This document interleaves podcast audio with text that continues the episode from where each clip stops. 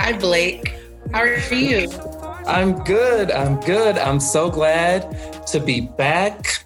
It's It been a feels long like time. It's been, uh, it's been such a long time. It, I don't know if it feels shorter or longer than it has been. Yeah, it's, it's, welcome back. It's 2032. We took a decade off dealing with uh, a global pandemic in an election year with the census. And yeah. Yeah. but really, it's early October and we haven't been with you since the summer. Yes, yes. So, welcome back to you. Welcome back to all of our listeners. This is, of course, Under the Arch, the podcast where we discuss issues facing our community and the people fighting to transform those communities. And uh, we are really excited to be back. It's kind of interesting that the last time we talked, I think the last time we talked was actually as part of the Woke Voter Debate Series. And of course, we had a debate for the Circuit Attorney's Office, we had a debate for the County Executive's Office. Um, so we've been just trying to bring listeners as much information as possible to inform their decisions in this election season. Right. And so we had a really big election on August 4th, which I, you know, is really important. Um, we ended up, as a state, we passed Medicaid expansion, which hadn't Yeah. happened, has been a fight in the state for a decade.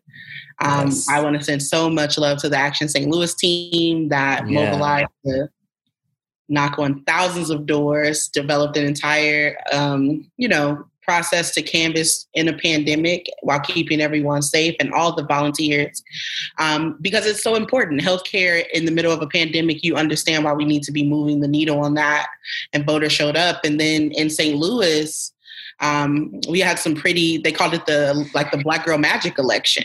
Yeah, right. I mean, it was pretty amazing that that August election to see the way that people showed up in the midst of all the things you're talking about, in the midst of a pandemic, in the midst of ongoing challenges, um, in the midst of an uprising. People showed up, they voted, and you saw this incredible kind of grassroots swell. Especially, I mean, statewide around um, the Medicaid expansion, I think was Yeah. just tremendous You- to see. And I know you and your team and so many other organizations work so hard to, to help make that happen. So that was really so much gratitude to Jobs with Justice, MCU, just so many groups who Yes. had been fighting for this long before I was an organizer.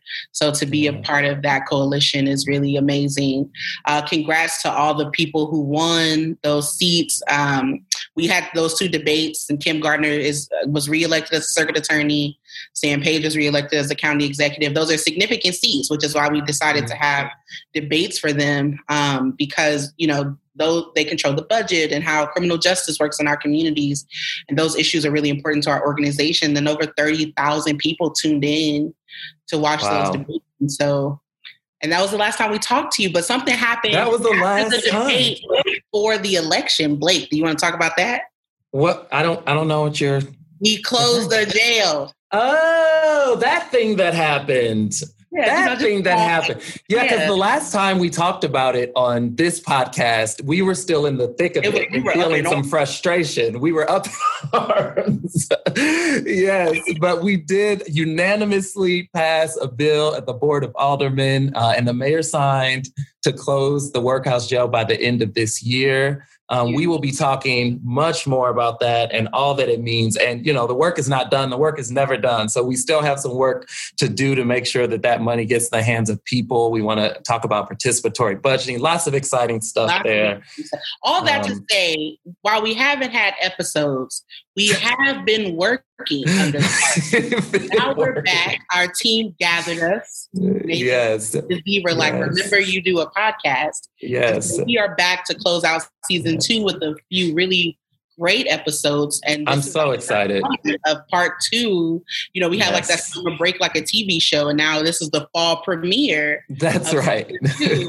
of Under and I'm excited for this conversation. Yeah, and we're continuing with our electoral theme. Yep. Uh, of course, or uh, August rather was not the only major election this year. You may know that there's an election coming up in November. I don't know Yeah. if people are aware of that, but but there is. I hope I'm you are sure. aware. I, while we're And- recording this, we're 31 days away. By the time you hear this, we'll be in the 20s. We'll be Yeah, in the 20s 28 or so. the election. right. Oh my God. But we d- we wanted to have a conversation with someone who um, works around you know accountability and transparency. Because when you think about elected leadership you are thinking about sending people into the state legislatures and city councils and board of aldermen's mayor's offices uh, to do work on behalf of communities. And so we want to we want to learn more about how we can continue to push for accountability and transparency and talk about november 3rd because it's coming whether or not we want it to or not and what, Whether or not anything, who knows what it'll look like? yeah, who knows, who knows what it will look like after this week but um I, we should introduce our guests Yes, we should. You want to take it? I I will happily take it. So our first guest on our fall premiere of season two of Under the Arch after a long hiatus is none other than the auditor of the state of Missouri, Nicole Galloway. Nicole, welcome to Under the Arch. Welcome, oh, thank you. welcome, welcome. Thank you, Kayla. Thank you, Blake. I am so excited to join you. And right, we're recording this. There's 31 days away. When you said that it'll be 20 or so when this airs, I cannot even believe that. Make time go faster, please. Or, or like lower, you know, we can, go, we can go back to 2019 and press a reset. I don't know if I want to be Marty and go back and try to avoid this, or if I just want to fast forward through it. Yeah. It's coming. It's coming. Um, so thank you for joining us, um, our auditor uh, Galloway. Um, and a lot of people may not know a lot about you. So introduce yourself to our audience. Yeah, well, again, thank you so much. Uh, and I, I really appreciate this opportunity. So, um, for folks that don't know me, I grew up in St. Louis. I grew up in Fenton. Um, I uh, was never into politics growing up. I mean, that was not something my family did at all. And uh, so I have a background in kind of an unusual way to get into politics and public service. Um, I have a background in math and economics. I'm a CPA and a certified fraud examiner. I uh, worked at the local level. My, I first got into public service as treasurer in Boone County in the very middle of the state where Columbia is. And the reason that I wanted to get involved into public service is really simple. And I- wanted to use the skills that I had to improve the community around me. You know, that was kind of it. Um, my husband and I were growing our family in Columbia at the time. Now I have three kids, all boys, eight, six, and three. Wow. Yeah, and I care a lot about what the future of the state is going to be for my family, but also for those that are around me. Yeah. And I became state auditor back in 2015, ran for my second term in 2018. Um, and a lot of folks don't know what the state auditor does. Uh, and so my job is to be an independent watchdog, standing on the side of taxpayers, holding government accountable for the decisions they make on your behalf and how they spend your money. And I know why people tell me they feel like the system is broken or it's not working for them because I see that all the time in my job. I've identified over $350 million in government waste, abuse, Hmm. mismanagement. And because of my audits, 63 criminal counts have been brought against corrupt public officials in this state. Democrats and Republicans. You know, I don't care who you are, Mhm. you need to be held accountable for how you, as I said, make decisions on our behalf. Mm. Yeah, but we definitely want to talk a lot about your role as state auditor because I think it's such an interesting, obviously important role um, in the state and, and in politics generally. Uh, but um, it's it's funny to hear you say that you never saw yourself going into politics because um, um, most people you know that we talk to that are that are in office were like class president and then in the young democrats or republicans or whatever they've been sort of doing it their whole lives Yeah. I'm not going to. It- I'm just holding it down for the class presidents who won't be elected yeah, some get out early. But I'm curious when you had that moment that you thought, you know what, I think I want to go into public service. What what did that for you? you know, service is something that's always been important to me. Um, you know, I, I, have always done service projects growing up um, through school or through different organizations. In college, I did that as a young adult. After I graduated college, I participated in uh, different organizations, and so to me, service is meeting people where they are and figuring out how to help them, sometimes in small ways and sometimes in big ones. And at the local level, uh, when I first got involved in politics or public service, whatever you want to call it, you know, it wasn't a, it wasn't about partisanship. It was about fixing problems. You know, I had people in my office concerned about their roads, concerned about their public safety, concerned about their kids, and they wanted to know how you could help them. And that was really uh, fulfilling to me. And in my time in local government, I started to realize how the system worked that there are people in positions of power that are making decisions on our behalf, my behalf, your behalf, Blake, your behalf, Kayla, and oftentimes never thinking about us, never considering what those decisions mean for you for your community, for your family, for your future opportunity. And I saw, you know, going into statewide offices, particularly in the role of state auditor, a way to hold people accountable for that uh, and to force them to act with transparency so we could understand how those choices and decisions were made. And so, you know, I guess I got started and it was kind of simple, right? It was about public service, it was about improvement, it was about helping folks, and then learning how the system worked and trying to make it better. Mm. Yeah. That's yeah. such a, that's such a great explanation. You know, when we we were thinking about um, we often play this kind of game of figuring out what we're going to name the episodes and blake brought up you know that we're in missouri so of course we have mo we're talking to a statewide official so we should you know it's not just about under the arch it's under it's in the show me statewide um, and he was talking about mo problems because you often identify problems. And there's a song by you know the Notorious B.I.G. Um, "Mo Money, Mo Problems," where you not only identify the problems, but they are often attached to money. And there are people who live in our state who feel like I pay my taxes. You know, I pay my property taxes. I pay sales tax. You know, I pay my, I pay my, you know, every level of government. There's so many deductions on our checks, but I don't see where where my money is going. And part of your role is to like make that accessible and transparent to folks. And and so how many in your role of as auditor how many reports have you how many audits have you done? Where have those audits taken place?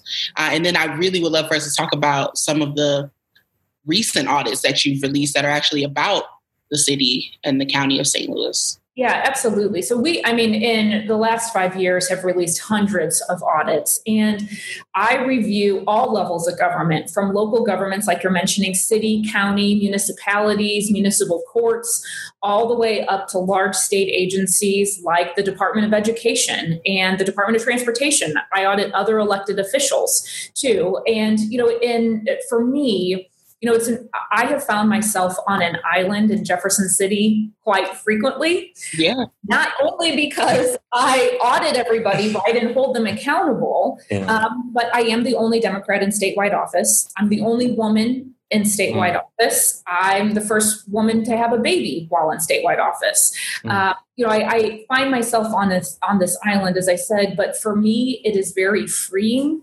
because I can make good decisions and make good choices based on what's best for the folks that I am serving. I don't feel those other pressures that folks might have. Um, and so, as I said, I audit all levels of government and have taken on some really powerful folks to shine a light on what they're doing, problems that folks may not even realize existed until we pointed them out. But you can't fix what you don't acknowledge, right? And so part of this is not just identifying a bunch of problems and calling it out, but also putting forward solutions so government can work better for people. So government can serve its people and not itself. Yeah.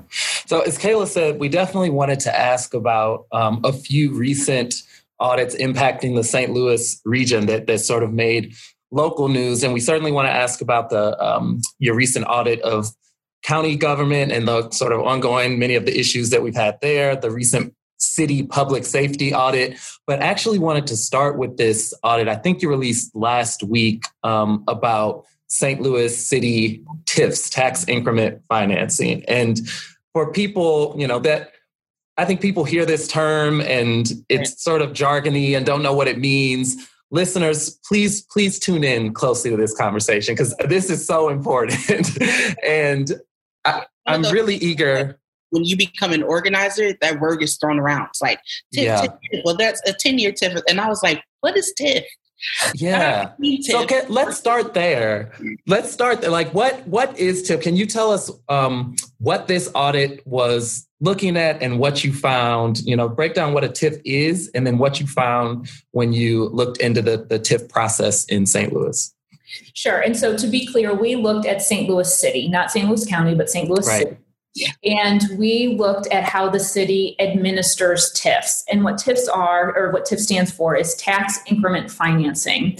And so what happens is there's an opportunity for development, and the city says, we will, if you create development, uh, that may not otherwise occur. There's going to be growth, growth in property value, growth Mhm. sales tax or, or, or growth in a tax base, and we'll divert that growth in tax for a period of time to your project to make it sustainable or, or to Mhm. development. So the intention of a TIF is to create development that may not otherwise occur because uh, it's a blighted area or for some other reason, right, under the law. Right. Right. Uh, and so the idea of TIFs is not necessarily a bad one. Mhm. However, do realize that within the use of TIFs, the money that they're diverting is money that's supposed to go to the local school districts. Right. right. It's money that's supposed to go to the local entities. So it might be um, an ambulance district. It might be a local municipality like the city of St. Louis. It could be for Mhm. public safety or, or any of those taxes that you pay. It's diverted then. Instead of going to those public entities like you think, it's going to the developer or to that person, that property owner through the development. Again, not on its face necessarily bad, but what we found is that the city is not properly administering TIFs and protecting the taxpayers. The only opportunity for taxpayers to get protection is through the city. The, the city of St. Louis is the entity issuing these TIFs. And so the only protection has to happen through the city of St. Louis. Um, and so we found that there definitely needs to be improvements on that. I mean, a lot of times, you know, developers might. Um, provide analysis that this is going to be a great project with a great return and the city isn't checking those numbers to make sure that they're accurate and so they're issuing the TIF on sometimes false or unchecked information Right. there is very little transparency you have to go to the collect uh, to the um, uh, comptroller you have to go to the assessor you have to go to sldc uh, the development corporation Mhm. information on TIFs instead of having one central location. So, Blake, you or Kayla, you, if you are trying to look for information, you have to fish around city government instead of finding it in one place. Um, and the other thing that we found that I think is is was pretty eye opening is you know with all these TIFs, there's about over six hundred million dollars in TIF Yeah, that number was like mind blowing when I saw that. Mean, that's real money. Money. This is big money. Yeah. Oftentimes, this debt is issued, and the debt compounds at such a high rate that that the, all this tax money is being diverted to pay off interest and is not paying off any of the principal. So, you know, it's it, it, the only opportunity, as I said, for taxpayer protection, for you to be protected in this process, is with the city vetting these projects and Mhm. making sure that they're make sense, that they make sense Yeah. for the city. Yeah. I think we hear Oh, sorry, go ahead, Kim. we hear you know we hear about the TIFs and often we hear about them being concentrated in affluent parts of the city of St. Louis and so they're they're not really incentivizing developers to go into historically divested or blighted communities and start to build um, you know economic districts but really they're kind of in the central corridor in Mhm. pockets of south city um, and and and then those communities the communities that need development are often overlooked because they're we're not incentivizing the, the developments to happen in those places and losing money hmm I mean, we found that the majority of TIFs are in four wards. You basically named where they are. And you know, the city has implemented a new uh, tool. They're trying to come up with a strategic plan for development, but we found that it needs improvement. They haven't gone far enough, and they need to follow their own, even their own rules and policies. So, um, you know, again, this is a diversion of money from the school district. So these projects need to make sense, um, and that you need an actual return on investment. You as a taxpayer, because you work hard for what you had. The folks listening to this podcast, you work hard for what you have. You work hard to provide an opportunity for yourself and for your family. And so if the city is going to spend your money instead of going in, for it to go to to schools, then it needs to make sense for you. Mm-hmm. Yeah, I, I, know we have a couple other artists want to ask you about, but the, the other thing that jumped out to me, I mean, one one was this sort of concentration of that amount of money in this small sort of geographic pocket. That's definitely one of the headlines. The other thing I didn't know that just stood out for me was the the fee structure around the TIFs and the fact that there's there's this incentive to grant TIFs because the the body that is granting them actually gets fees. Can, can you explain that a little bit? Right. So the way that um, the Development Corporation in St. Louis um, uh, gets revenue from these TIFs is based on the amount of the TIF. So the more that uh, is approved, the higher the fee. Um, and so that can create at least the appearance that there's a mm-hmm. conflict, right? Or that there's uh, not sure. the right incentive to improve the right amount or to approve the best amount, but um, that they might be incentivized to do something different. And so there needs to be checks and balances. That's what we're calling for is yeah. common sense oversight, common sense checks and balances. So, you know, again, it's about protecting you, the taxpayer. Yeah. The bottom line is what this is all about. Yeah. Well, your audit definitely made me think we need to do a whole episode on TIFs. So we're probably going to be doing that. because it's such a it is such a thing that is like always, you know, I've, I spent many weeks down at the Board of Aldermen pre-COVID when you could sit in the gallery and the the arguments that would erupt over TIFs, you know, it's not something that regular voters, residents are are privy to. You know, they're not included, um, and and we kind of hand them out like candy. and there's this automatic courtesy that you know people aren't they're not asking deep questions. Where and now it almost feels like it's a culture to do the TIF more than the like does more than the questions that you brought up. How does this benefit? Who does this benefit? Will this will this you know increase um, economic development opportunities in, in parts of in parts of the city that really need it, right? In parts of the city that really need it. Yeah. Um, this kind of continuous like arch to park um, kind of you know process that we've seen over the last couple decades here in the city of St. Louis. So I do think you know we season three TIFs is coming. Yeah, right.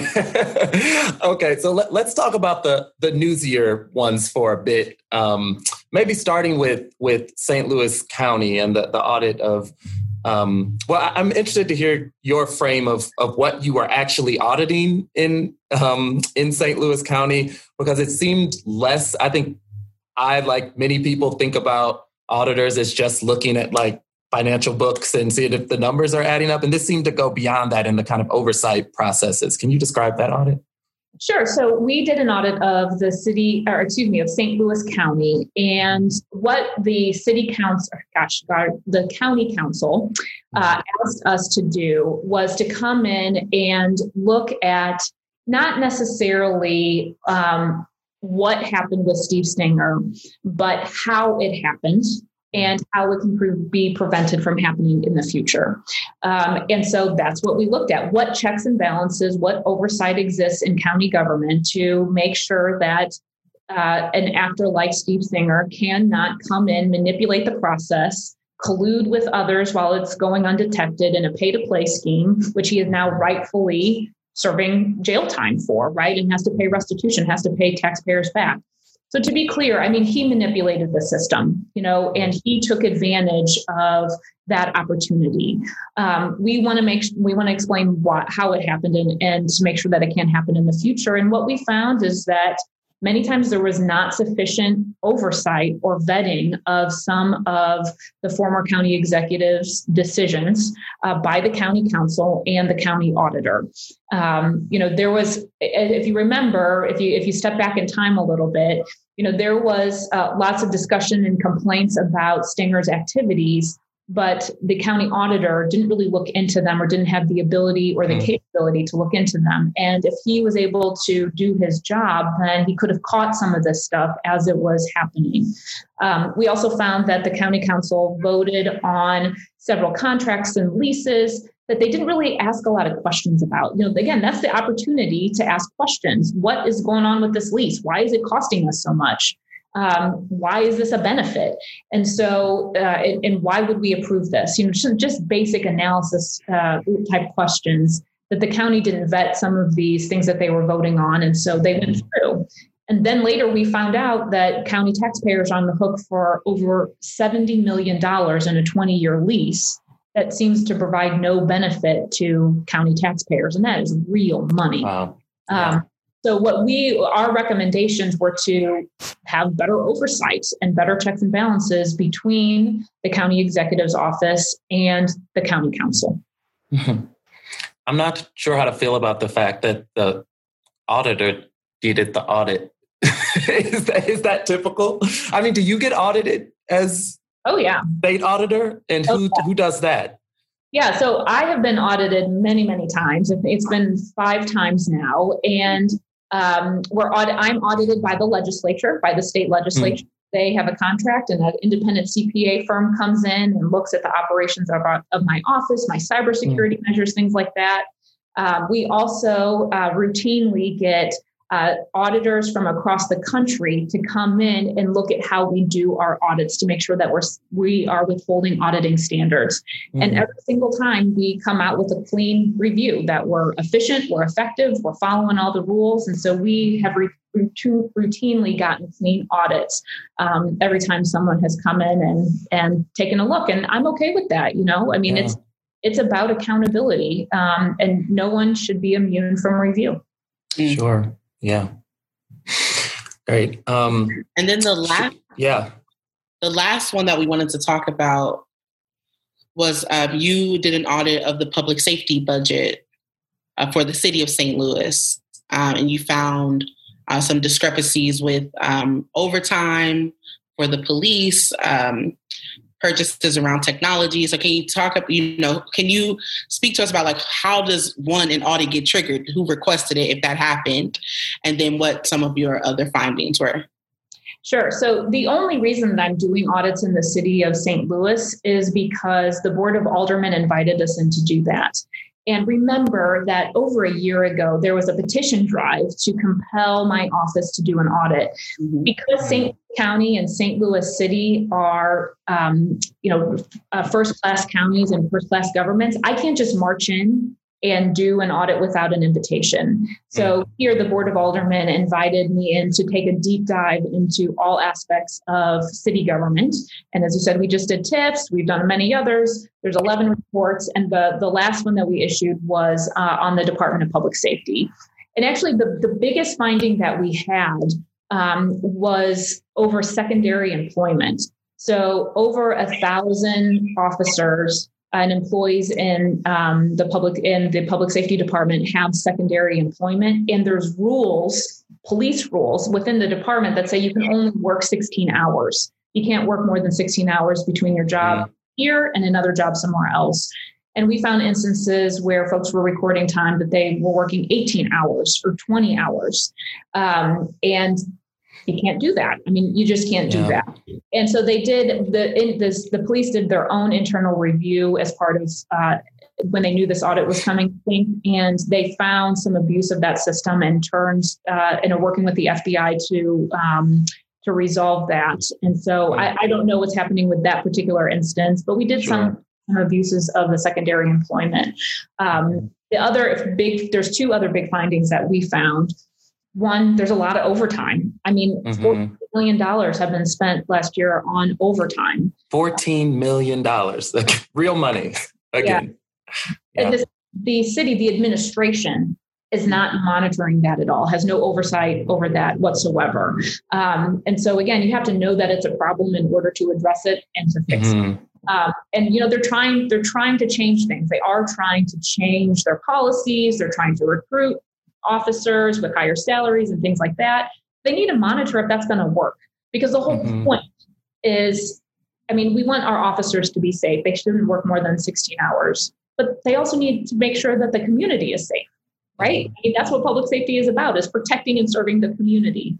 Um, and then the last kind of big audit finding that we found is that with their civilian oversight board, there were instances where they were discussing stuff in closed session uh, and not being transparent with the community, with the public. Um, and so they are now changing that. They're going to discuss more items, more things, including disciplinary actions with some officers in accordance with the Sunshine Law out in the open, where it should, under as a, under the law, be that way. Yeah, well, thanks for walking us through that. I know we, are going to talk more, a little more about your kind of thoughts around public safety in the next um, segment. We've been talking about your current job, and I know next we want to turn to the the job you're running for, um, that of governor. And before we do that, we're going to take a quick break um, for our STL Music Minute, and we will be right back with State Auditor Nicole Galloway. Panic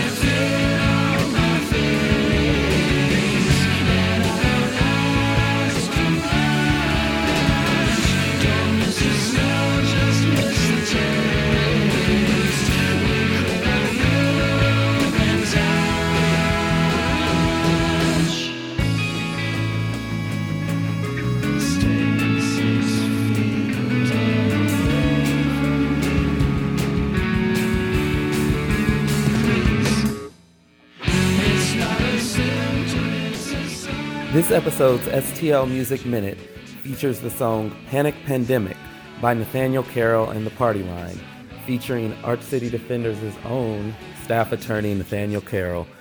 Listeners can find more of their music at ncpartyline.com.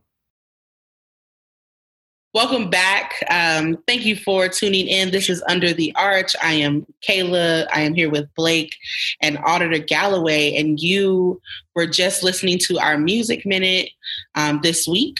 And again, you know, if you have music that you want to share on the podcast, you can email it to us at underthearchpod at gmail.com.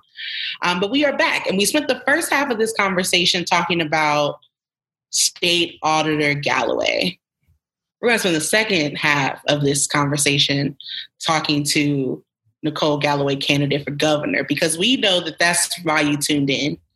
And you know, the TIF conversation was great. We we nerded out about it, but you want to know, uh, you want to hear from the Democratic nominee. And as we begin to have that conversation, we just want to say um, that, as always, we invited candidates from both uh, major parties um, to join an episode of Under the Arch in this season. We have not heard back from the Republican candidate for governor. Um, the Democratic candidate is here with us, and we are going to jump right in. Congratulations on winning the Democratic nomination for governor. Yeah, thank you. It is an honor. And uh, let me tell you, I never expected to be running for governor. so yeah. it's an honor. I think a lot of people had their eye on you after that, uh, after you survived that wave in 2018. So, um, so the election is, we've said this already, the election is days away, not months anymore, not years anymore, just mere days away. Uh, and people want to hear, you know, about the important reasons that you are choosing to run for governor of Missouri? Yeah, I mean, look, I am running for governor to put Jefferson City back on the side of Missourians, back on the side of working people, back on the side of families, and to act with urgency to protect our fellow Missourians through this pandemic, to get COVID under control so we can get our economy back open again we can get our schools back open again, and we can get back to some normal life um, dealing with COVID. And, you know, Governor Parson, he got to where he is because of the corruption of our politics. He delivers really well for insiders, he delivers really well for special interests, but he leaves the needs of Missouri families behind on healthcare, on education, on COVID. You know, if he had a plan to solve these problems, we would have seen it already. You know but he's been in charge. If he had a plan for really getting at the heart of public safety of criminal justice reform we would have seen it already. But he doesn't. He has failed this test of leadership and it is time for a change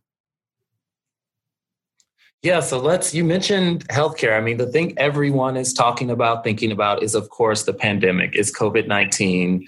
Um, as we are recording this, the the news is wall to wall the president of the United States is has tested positive, is in the hospital as we speak. Um, many questions surrounding that, but this is this is just top of mind for so many people. We've lost more than two hundred thousand in this country. Um, many, many more that have been ill, and of course, we know that different communities feel this differently. So you've obviously made a COVID nineteen action plan a big part of your campaign, um, what would you do to really get your arms around this problem and, and help Missourians navigate this moment? Yeah, and you know, you know, first of all, you know, President Trump tested positive for COVID, as did his wife. Mike Parson, our governor Parson, and his wife also tested positive for COVID. And right. you know, I think that I hope that they all have a fast, quick, healthy recovery. I mean, I, I certainly want to say that. And and what I think this tells us is that no matter who you are, no matter where you live, you can get COVID. It can impact you, right? And mm-hmm. so it's important to take action to contain the spread of the virus because it is impacting all of us. And that's why I have outlined this plan. Um, it's based on science, it's based on data, on containment, on mitigation, on testing, on actual contact tracing. We don't have a contact tracing program in this state that's real. And a mask order, having a statewide mask rule, because we know for so many folks, you know, you might work in St. Louis, you might live in St. Charles, you might visit your family in St. Louis County. The virus doesn't care where you live, it's going to follow you, right? And mm-hmm. so we need to take action to protect ourselves and use science and data to guide us. You know, Governor Parson, we, his plan is not working. We are living it right now where we're in a red zone. Hospitalizations are up. 72% of our ventilators are being used statewide. That is an alarming uh, statistic. You know, folks are vulnerable and we're headed in the wrong direction. Our positivity rate is 14% this week, 14%. You know, other states, it's 2%, it's 3%. We will never get our lives back we will not rebuild, be able to rebuild our economy until we take action to contain the spread of the virus. I think this will be the defining issue of this campaign, but in reality, it's a defining issue of our life right now. And we need it and a governor that's going to act with urgency to, to address it. Yeah. Appreciate you laying that out. And, you know, the, the thing about um, this pandemic is that we, we're talking, you know, you've laid out a, a, a, plan around keeping people safe. We've lost a lot of people in the city of St. Louis. The first dozen people who died were all Black, right? And, and that was an alarming statistic. Um, Arch City in Action jumped into, you know, work around creating an advocacy hub because we knew that marginalized communities were going to take the brunt of this pandemic and now even even you know whatever wave that people say that we are in right we're still in covid um, and covid-19 uh, is is looking like it's not going to be gone by 2020 or you know 2021 um, but now we're facing the like economic social devastations that come with moments like this, where we're looking at eviction skyrocketing across the state of Missouri. We're looking at people being, um, you know, impacted by lost wages over several months without any relief. Um, we're looking at the rising cost of medical bills uh, and losing your insurance because you've been furloughed or laid off. What is your plan to address kind of the economic fallout from uh, such a devastating virus. Yeah, and look, these cracks in our system existed before the pandemic they have gotten wider and I think have gotten more attention because of COVID. And so, you know, first of all, we can't just go back to where we were on the eve of this crisis and say that's good enough because it wasn't. Things weren't working then. And now they're just under a microscope because we are in the midst of COVID. Um, and I do want to point out that at the state level, there are hundreds of millions of dollars in CARES Act money that is just sitting there with no plan to deploy it to address the issues that you just brought forward, right? This, the state of Missouri got $2 billion in CARES Act money. And time is running out to uh, to utilize that because it's supposed to lapse at the end of the year. I do hope that there's going to be congressional uh, reauthorization so this money can lapse forward, that there's additional relief packages to address the issues that you're talking about. But, you know, even before this pandemic, when it came to, let's just even say unemployment benefits, we had some of the hardest unemployment benefits for folks to access. And it makes no sense in the midst of a pandemic to unwind the support for families so they can fall through the cracks to never recover. Um, and I would have, as soon as this pandemic was coming in on all sides of our state and schools were starting to close, it should have been evident to our leaders in Jefferson City that this was going to have a significant uh, economic impact on particularly working parents as they're having to stay home with their kids. Um, and so I would have developed an economic relief council that included working people, representatives from working people, and health experts, so we could design an opening to get people back to work and keep them safe. People still need relief. They still need assistance. This is not over. And, you know, when Governor Parson opened up our state earlier this summer, he declared mission accomplished over COVID in May. He said it was over this is not over. But that's how he's governing. I know that this is hurting people. I know that there are resources that they need. I also know that those resources are just sitting there in Jefferson City and not being, as I said, deployed in a way to really help people. Yeah. So another um, another major part of your platform is is what you call safer communities. Your kind of vision of public safety. Uh, and one of the things I really appreciated when I went and looked at the, the Safer Communities tab of your website is you're talking about things like counseling and economic expansion in distressed communities, um, intervention programs like Cure Violence. Um, so often, when we start talking about safety and responding to violence in communities, all we hear about are, in fact, police and locking people up. And it seems like you're looking at this a little more holistically. Can you kind of um, explain for our listeners how you think about building safer communities across Missouri? Yeah, and you know, I think it's uh, you know the agenda that I put forward is based on work that a lot of folks have done already. The research is there. You know, the solutions are in front of us, and folks are tired of having meetings about it. They're tired of coming together for a roundtable. You know, having a meeting is not a policy. That's what we see out of Jefferson City right now. So I wanted to take that and make that a plan. And I'm actually working with uh, Brian Williams, our state senator here in St. Louis, and some other legislators to take that plan and make it into legislative action that we can put forward to create change. And so, uh, you know, I approach this very humbly, and um, it is based on the root causes of why our communities are not safe. And a story that I'll tell you that really stuck with me, uh, it will stick with me till the day I die. I was in Kansas City, and I know this applies to St. Louis too. I was in Kansas City and heard from a mom who found out that her 15 year old was going to buy a gun from a 17 year old. And this mom asked her boy, Why? Why are you doing this? Why are you buying this gun? And he said, What difference does it make? I'm not going to live to be 21 anyway no hope, no opportunity, disinvestment in education, disinvestment in healthcare and mental health care, a lack of economic empowerment.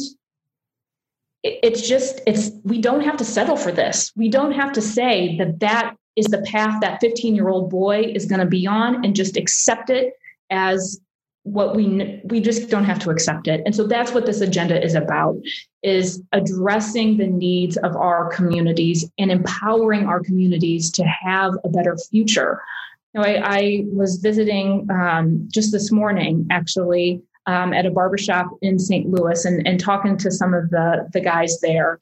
And this gentleman um, said you know i have four sons. He uh, himself has served in the military uh, he has four sons, and I was talking to him about what hope meant for him, what hope meant for him and for his four boys.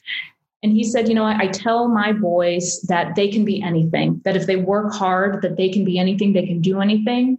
But in my mind, there's an asterisk because I know that's really not true. And I just don't have the heart to tell my kids that. Hmm. Why are we settling for that? Why are we saying that's good enough? And so, what I I want change. I want something better. And the agenda that I've worked on and put forward is making a real platform for hope. So that gentleman in that barbershop doesn't have that asterisk in his mind anymore. Yeah, no, I really appreciate that. And of course, Kayla and I and our teams um, see this in our work all the time that for, for many of the people that, that we serve and that we're in relationship with, um, the the the government and the state shows up in their lives not in supportive helpful ways but rather in punitive ways. And um, a big part of you know you heard us starting out the show talking about an update on our close the workhouse campaign which is all about trying to move resources out of that particular jail into community. Of course this summer we've heard a lot of critiques around um, police police accountability police accountability, a defund the police campaign. What all of these things are really about, and, and um, what I'd love to um, hear you talk about is what you think the implications are for public spending. Um, a lot of in the organizing world, we use the terms invest, divest, that we talk about divesting from certain systems of punitive systems and investing in communities. Right. Is that part of your thinking? How do you sort of engage with that concept? Yeah, and you know, first, I want to see more accountability and oversight in policing, and have put forward a reform agenda on that as well, um, because we do have to change our systems, right? And you know, when you talk about investment and disinvestment or reinvestment, you know, I do think that we need to we need reform. We need to reimagine what our systems are, and um, budgets are about priorities right? Mm-hmm. And you can look at government and see what has been prioritized based on where the spending is. And you know that, you know, far too often we send our law enforcement to serve as mental health specialists or addiction counselors, domestic mediators, case managers for the homeless. We rely on police for short term, immediate resolutions rather than investing and giving complex matters a holistic solution, right? And I, you know, again, I think budgets are about priorities and we have to, we have to, we, of course, folks want to live in safe communities, right? People want public safety. We all want to be safe. Of course we do. Um, but we also have to address why people are not safe uh, and, and get right. to that and prioritize that in, in our budgets are, as well. Yeah. Right. I, I appreciate that. I think, you know, um, we we think about resources and we don't think about w- when we see harm. And St. Louis is, is dealing with a violent um, epidemic, right? Has been for has been my entire life. It's not something that it gets politicized, you know, during election years. But year after year, we see this. I say in St. Louis, we have one map, right? No matter what you're looking for, COVID yeah. com- test testing um, for COVID or um, evictions or education levels, unemployment rates, high school dropout rates, gun violence rates, incarceration rates. It's always the same neighborhoods that are going to be the darker color. And that means that we can't think of those outcomes as separate or disconnected. And, and so I appreciate that when we're thinking about people who will end up in a place like the workhouse because they have because something they've been accused of doing something that is usually survivalistic, right? we have to start thinking about investing in the things that keep people safe in their homes mm-hmm. that pe- children need to eat right that families need health care that there need to be schools and programs that create um, support systems um, and not just responding to um, what becomes the outcome of a lack of those things over decades and decades and decades. So I appreciate that. Uh, one thing that we have noticed during COVID, you know, and, and Action St. Louis, we really are passionate about is the impact of COVID on our democracy. And we are weeks away from days away. I'm not stop saying weeks because it's, it's, not even it's almost not plural anymore. We are days away from um, a really important uh, election for a lot of reasons, right? We are talking about judges and state legislators and governors and U.S. senates in some states, and of course the federal election.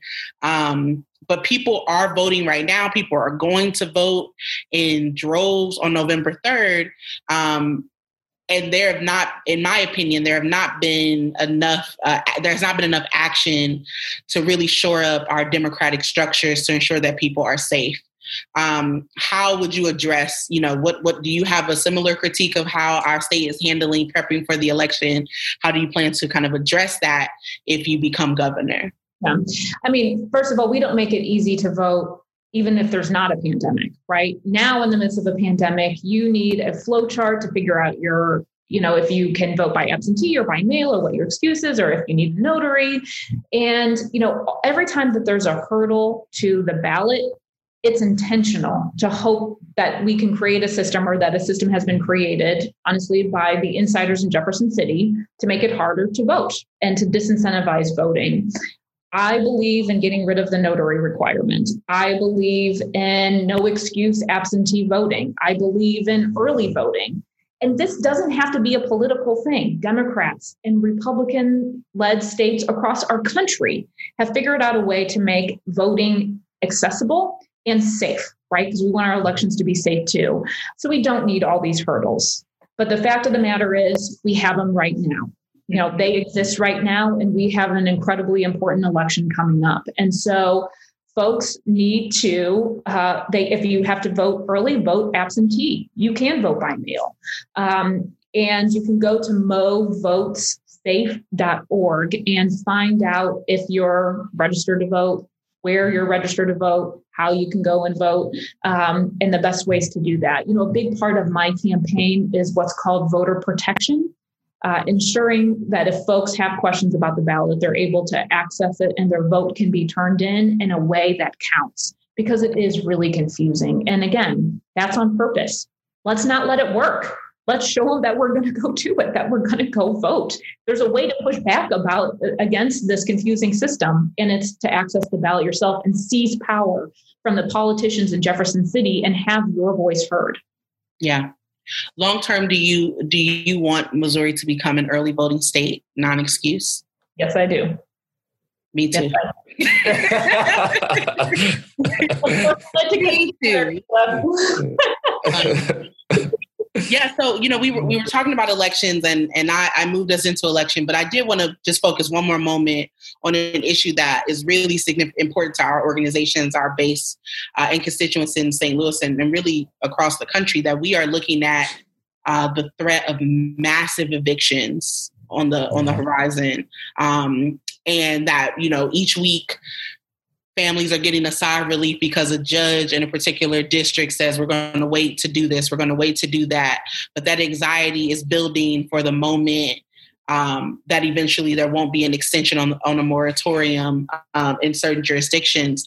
How can the state handle this um, in a way that's not going to create, you know, such such devastation and people losing homes? Yeah, I mean, it, uh, the patchwork that's created right now does not work um, because you have a different rule. I know that local governments like St. Louis City and St. Louis County are trying to do things, and Jackson County and Kansas City as well uh, to address this, but it's just a patchwork and that doesn't really work.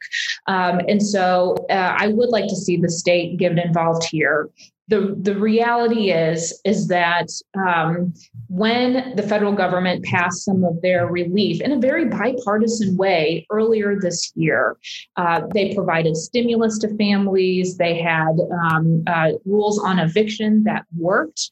why aren't we working on that now why aren't we why are we trying to pretend like the pandemic is over um, and so the state needs to do its part too but we need to put pressure on those at the federal level to pass a relief package again there is one that is sitting there so because it, it, it hurts these families it puts them again on the edge that they're likely to get pushed off of that's not what we need. Folks are losing their homes and losing their jobs through no fault of their own because of this pandemic. Um, the state does have relief funds that can be used for this. Uh, and so, as I said, the state needs to do its part. Um, but when I win in November, I won't take office till January, and families can't wait right? Families cannot wait. This is an immediate need, an immediate problem. And so we need to mm-hmm. put pressure on our leaders now uh, to address this problem in the short term, but also look to the long term, as you're saying, Kayla. Mm. Do you favor a statewide eviction moratorium? Uh, I, yeah, and I think again that's something that the state needs to to instead of having a patchwork of rules, that there needs to be something consistent uh, if there can be, um, because I, I, just don't think the patchwork works. I mean, you would force a family from going to from you know St. Louis, maybe they could do something and, and get housing in St. Louis County, or Jefferson County, only to face the same problem um, almost immediately, right? And so right. I just I think this is an instance when you're talking about a pandemic that is impacting a statewide and nationwide. There has to be consistency in how we're protecting families because that level of uncertainty is just not it's not fair. Uh, yeah. Again, to these folks that have done everything right, but this pandemic is impacting them a way they could never have imagined. Somebody needs to have their yeah. Well, Auditor Galloway, um, we've really enjoyed talking to you. I know you are counting down the days until election day. Yeah, okay, squeeze just it in. As like a, just like a, as a FY, like if you, if if if things happen the way you want them to happen in days, would you be the first woman to be governor of Missouri? Yes, I would. Oh, wow! Did you wow. know that we never had a woman as governor? Sadly, yes, I, I did know that. I knew, that. I knew it. I just was, I just was doing that. I was just saying that to people. You know? We're supposed to be like, I know that. Public education. Public education. Um, you, know, you have That's to, you have to, you know, tee it up. You have to let me know I'm supposed to play like, along. I mean, we're on Zoom. We're looking at each other. Yeah, I know, I, but okay. you know, Auditor we'll get our cues down next time. Auditor Galloway, one more time for the folks who are like, okay, listen, I need to take this serious. Election day isn't X amount of days away. It's election day every day till November 3rd. What is what how do people find that information on voting one more time? movotessafe.org. movotessafe.org. Auditor Galloway, thank you so much. We know your time is precious. We appreciate you spending some of it with us today. Oh my gosh, this was such a joy. Thank you all for having me. Thank you for everything you do to make change and make people's lives better. Thank you.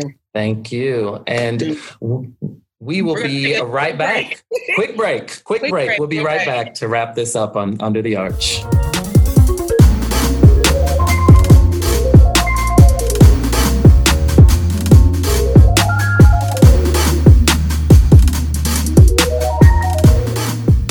Welcome back. Welcome back. This is um that was such a good conversation. What did you think about it? Was great.